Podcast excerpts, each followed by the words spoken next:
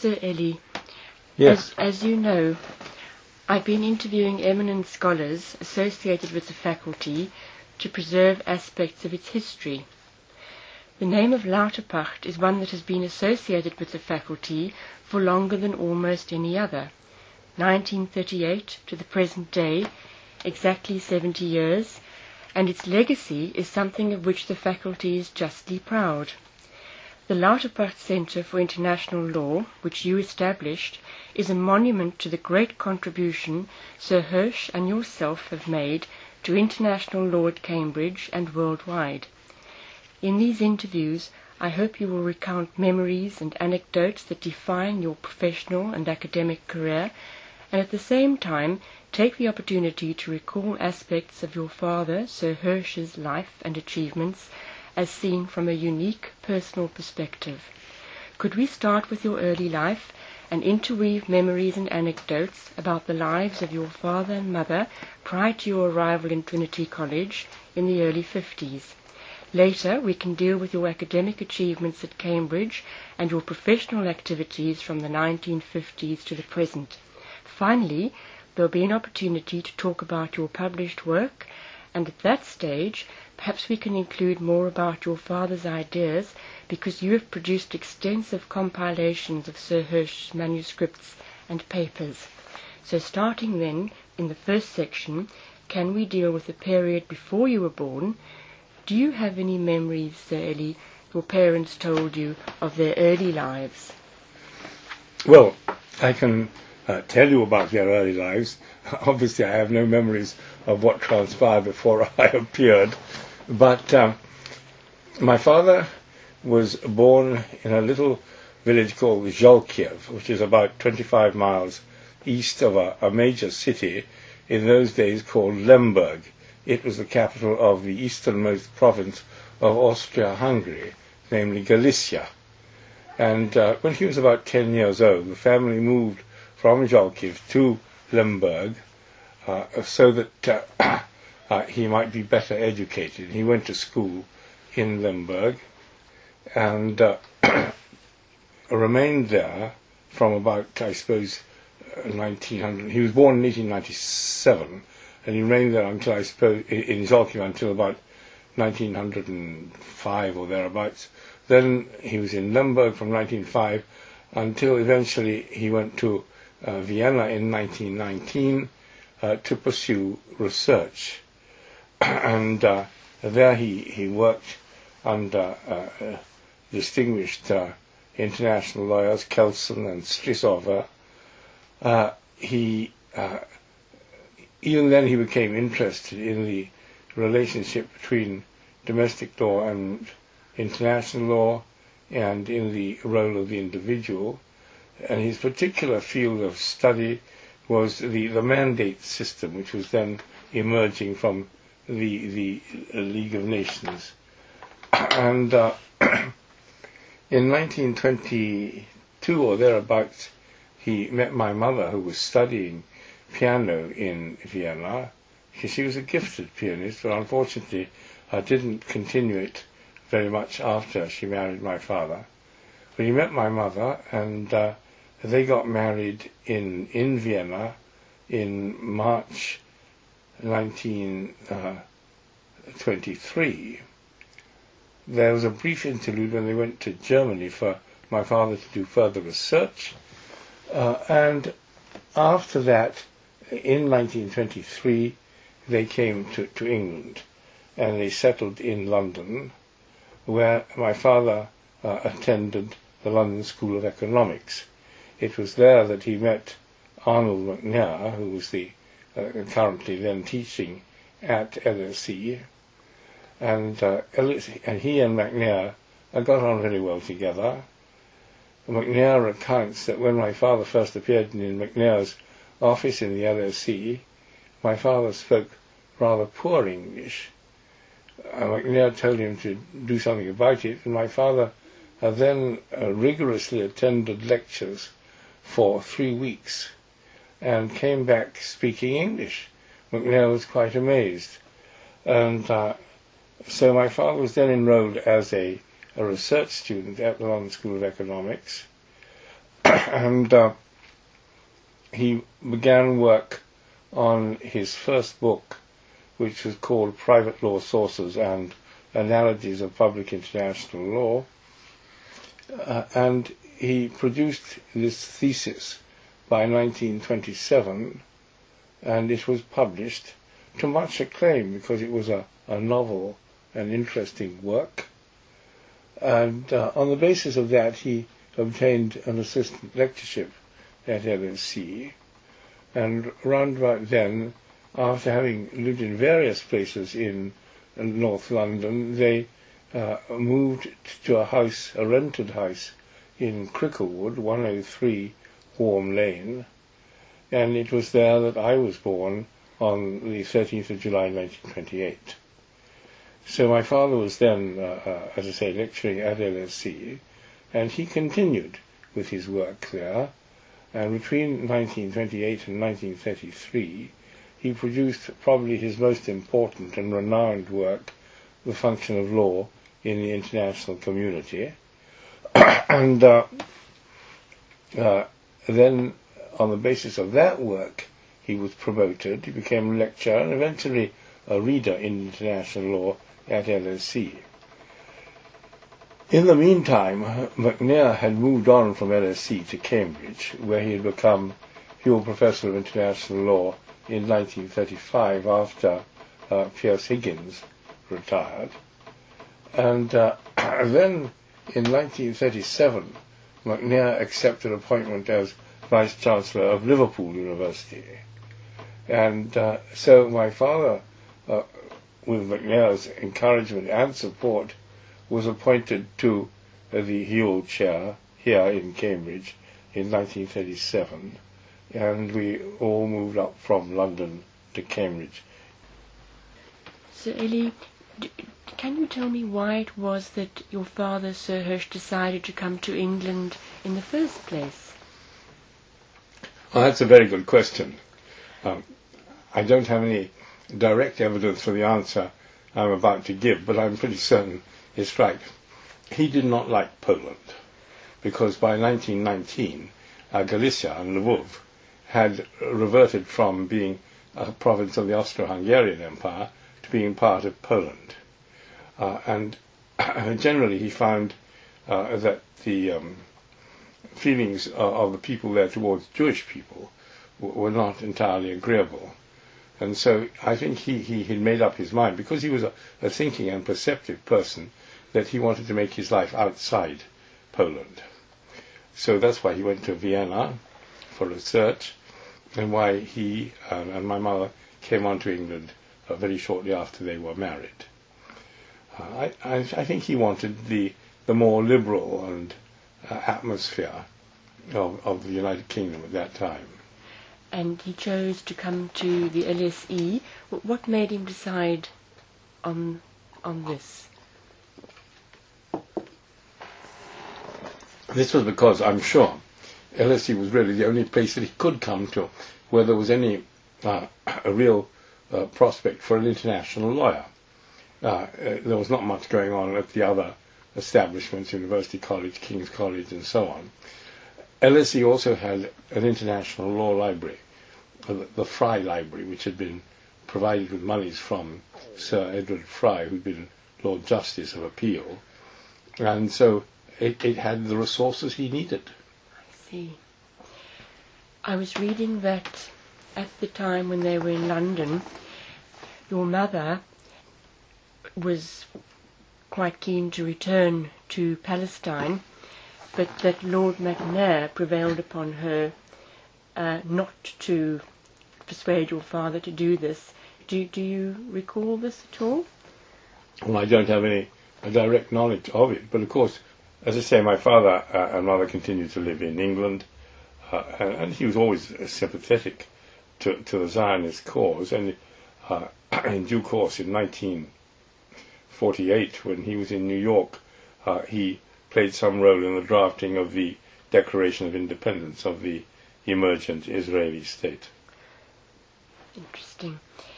So you mentioned Sir Eli Lord McNair during this period. Do you have personal recollections of him? Yes, I do. Uh, first of all, of course, he wasn't Lord McNair then. He was he was Dr. Arnold Duncan McNair. He only became Lord McNair after he ceased to be president of the International Court many years later. But um, McNair and my father became very close friends, and McNair used to visit the house from time to time. And I remember one occasion, I suppose I must have been about between three and five years old, and McNair came to tea at our house in Walm Lane, and my mother had uh, bought a, a nice cake, and it was sitting on the table, and I was very anxious to get a slice of it. So I thought the only way to, to, to get into the cake was to offer some to McNair. So I obviously must have said to him something like, would you like a piece of cake? And he smiled and replied, On soit qui mal y pense. Shame be he who evil thinks. And uh, so, but uh, we always had a very good relationship, McNair and I, and as he grew older, I saw more of him. But he was he was a very considerable person. Sir Eli, your father had his fair share of critics legally, including uh, names like Brierley, Schwarzenberger, Friedman, Carr. Did you ever meet any any of these? Yes, I, I Brierley, I, I have no recollection having met.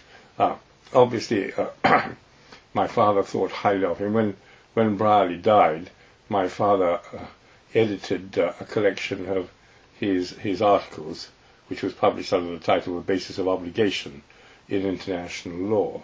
But I really uh, haven't got much more to say about Brierley, except that he and my father did not have the same views about the fundamentals of international law, though obviously my father admired and respected Brierley.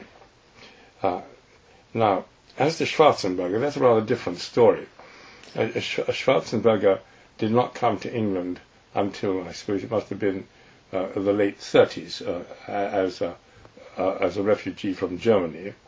But he came with a, a burden, I might almost say, of um, Teutonic um, uh, uh, philosophy. He was uh, he was a person who thought that the teacher knew all. he was not a flexible person. He was a very nice man, but as I say, he was not a, easy to get on with. And for some reason, he decided to have a a kind of feud with my father, and uh, uh, he uh, they fell out well, it is. He didn't fall out because my father wasn't interested in having a feud or falling out with with with, with Schwarzenberger. But uh, over over the, the punishment of war cr- criminals and the the defense of superior orders. Uh, I don't have the details at my fingertips now, but uh, uh, Schwarzenberger uh, and my father did not get on. Right. Interesting. I, I met Schwarzenberger when I myself began lecturing at LSE back in 1951 or 52. Uh, and he was always very nice to me. Uh, and uh, I, I, had no uh, particular animus against him, nor indeed did my father. It's just that they didn't get on, and my father uh, kept his distance. Yes any recollections of Carr? Carr. E.H. Carr? Yes. Oh no, I uh, my my own recollection of E.H. Carr is limited to the period in his later life when he was a, a fellow of Trinity and I was a fellow of Trinity. Uh, we have a, a, special fellowship at Trinity for distinguished scholars and provide them with uh, with accommodation and and, and living. Uh, uh, but I never had any intellectual contact with Carr. Well, that brings us to your own early life, beginning in 1928 and covering the period from 28 to 1940. Do you have any memories, Sally, of your life while your father was at the London School of Economics? Does anything stand out? Oh yes, but we had a very nice family life. We lived happily together at 103 Walm Lane. Uh, my father used to go off to LSE each day.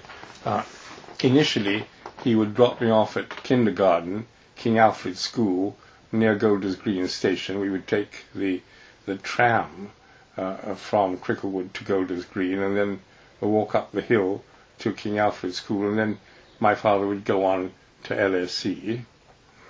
Uh, I suppose my mother must have picked me up from school, but uh, it was a period notable only for the fact that I spent most of my time on the slide at school, and my mother had repeatedly to patch my trousers from being worn out. Uh, but it was a happy period.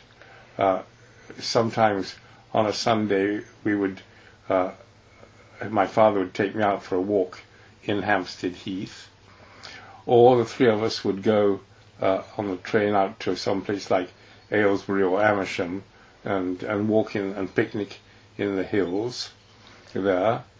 My father had made a number of good friends at LSE, and I, I can't remember exactly who they were, but I know that on one occasion we went out to visit them uh, in the in the country near near Frinton, and uh, certainly uh, as the years went by, we visited Frinton for holidays several times.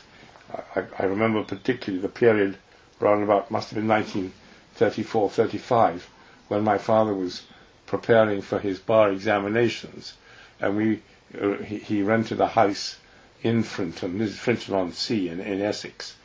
He, he rented a house there, and uh, also one of those little uh, beach huts uh, by by by the beach, and uh, my mother and I used to go down to the beach hut in the morning, and there I would play with, with friends that I made on the spot.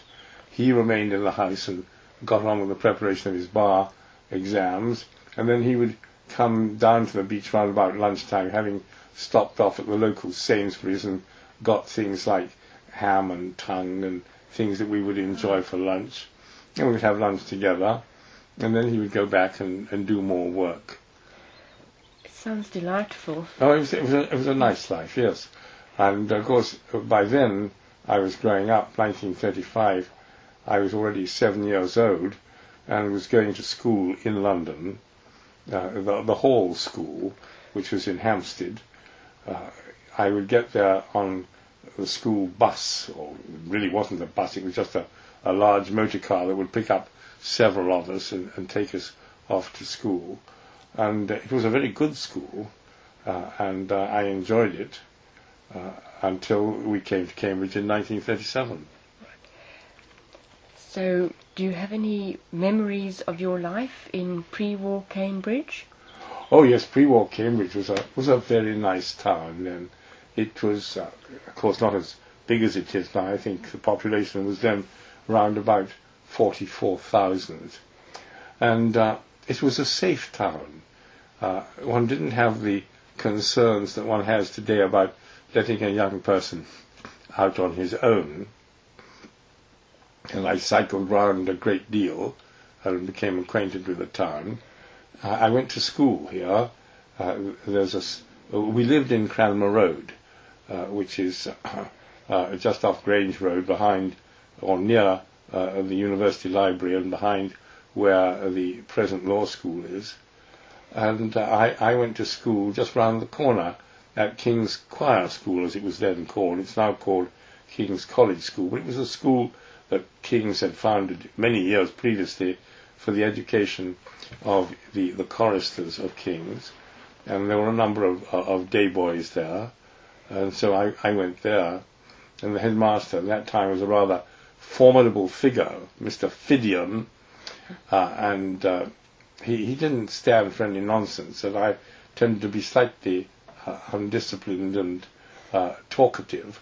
So I came in for my fair share of, of, of punishment, but nothing too terrible. I got whacked a few times, but, but uh, I stayed at King's Choir School from our arrival in Cambridge in 1937 until I was evacuated to America uh, towards the end of 1940. Right. So before your evacuation, um, life in wartime Cambridge. Do you have any recollections of that? From Well, 1939? Cranmer Road was a very agreeable road. In those days, the hierarchy of professors was much more highly regarded and respected than it is today. There were fewer professors. I think at that time in came in the university, the whole of the university, there were only about 42 professors. So uh, a professor was quite uh, significant and distinguished person. It had um, its own special social rules. For example, when uh, somebody came to Cambridge uh, for the first time, like my mother was coming, it was the custom that other ladies would call upon her uh, at, uh, I think, uh, at tea time. Uh, they would come with their visiting cards, with the corner turned down for some reason I don't quite know, and they would come and have a cup of tea with my mother. And my father uh, would work at home. He had a study in the house at number six Cranmer Road, uh, and uh, but he was not party to these these ladies' uh, visits. Uh, and uh, Cranmer Road had some uh, notable residents. At number three, there was somebody called Mr. Hutton, who was not really part of the university, but he'd been a, a former colonial servant. I didn't see anything of him. At number five, which is now the house where the research centre is, uh, there was a family called Stanley, uh, two brothers and three sisters, all unmarried. Uh, one of them, the, one of the brothers was a solicitor in Cambridge, and they had, they, they were obviously well off. They had domestic staff, uh, a chauffeur, gardener, and a cook, housekeeper, and so on. And their presence in the road was marked by the daily excursion of uh, the person whom we called Two Stick Stanley. Uh, she was a very agreeable lady as she perambulated from number five down to the pillar box just outside number 13. And at number seven, there was a, a, a lady whom I didn't really know. I think her name was Miss Macaulay. And so on down the road. And then uh, at number 13, there lived uh, Professor Winfield, who, of course, was one of the luminaries of the, the law school. A very nice man, a charming wife, and a lovely daughter. And she had, I remember, beautiful Irish setters. And then beyond there, there was uh, the house where uh, Sir Ernest Barker, well-known political, so professional political science, lived with his wife and two children. Uh, and uh, then further down the road, though a bit later in time, there lived uh, Professor Radzinowicz, the, the criminologist.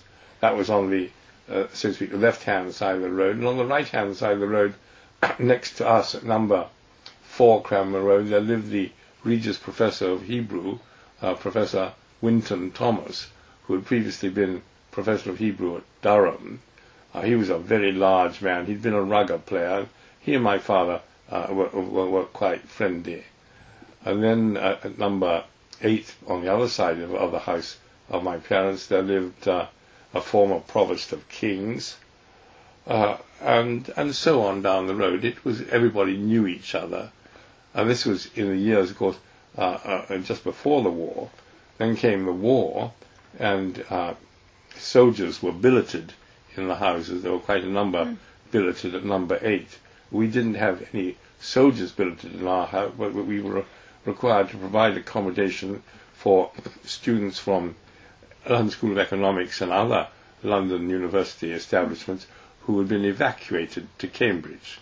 So our house had uh, two young women from LSE. Right. Gosh, it sounds like an idyllic childhood. Oh, it was very nice. I, I was very happy, and uh, as I look back on it, very happy. Sir Hirsch's Carnegie Endowment for Peace Visiting Professorship took your family to the United States in 1940. Do you have memories of this translocation, Sir Eli? Oh, yes, indeed, I have. Uh, as, as you say, my father was invited by the Carnegie Endowment to take a, uh, a visiting chair in the United States. He was reluctant to take it up because he didn't want to give the impression that um, somehow he was fleeing the situation in the UK. But he sought advice from the Foreign Office, and uh, Sir William Malkin, who was then the legal advisor, and others in the Foreign Office urged him to go because they believed that he could do much to um, turn uh, United States opinion in academic circles uh, in favor of the United Kingdom. There, there, were quite a number of isolationists in the United States at that time, and so they encouraged him to go. And uh, we, we all went in October 1940. Uh, we, we, we left. Uh, we had tenants who remained in, in the house in Cranmer Road, uh, teachers at the London School of Economics. And uh, we went off and we sailed to the United States on a liner called the Scythia. Uh, it was quite an exciting time.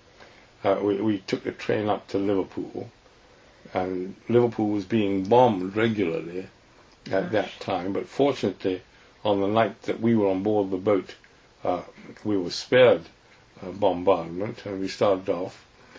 Uh, my father kept a, a, rather amusing little diary of, of the of the journey, which I will, uh, in due course, use in the, the biography of him that I am trying to write.